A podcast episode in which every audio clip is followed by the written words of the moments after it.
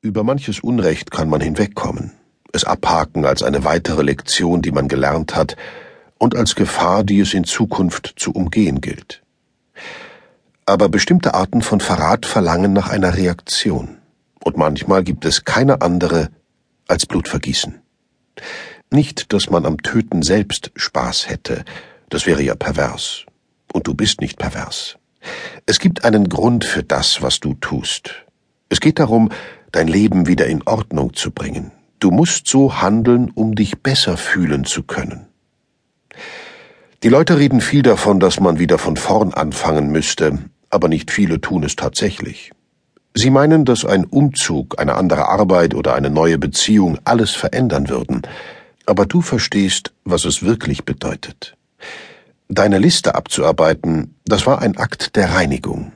Es ist wie ins Kloster zu gehen, alle weltlichen Besitztümer zu verbrennen und zuzuschauen, wie alles, das einen an die Erde gebunden hat, in Flammen aufgeht.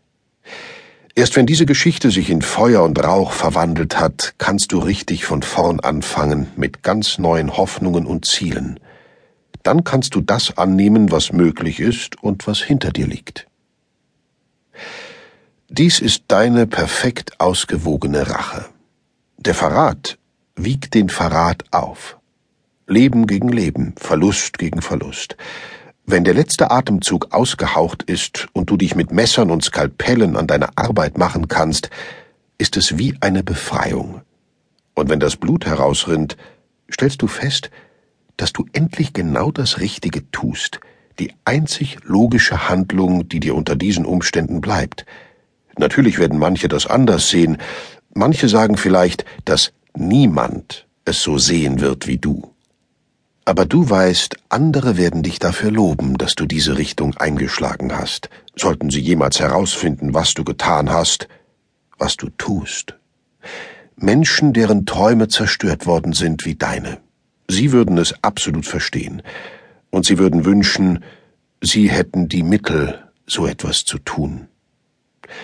Wenn diese Sache bekannt wird, könntest du eine Welle auslösen.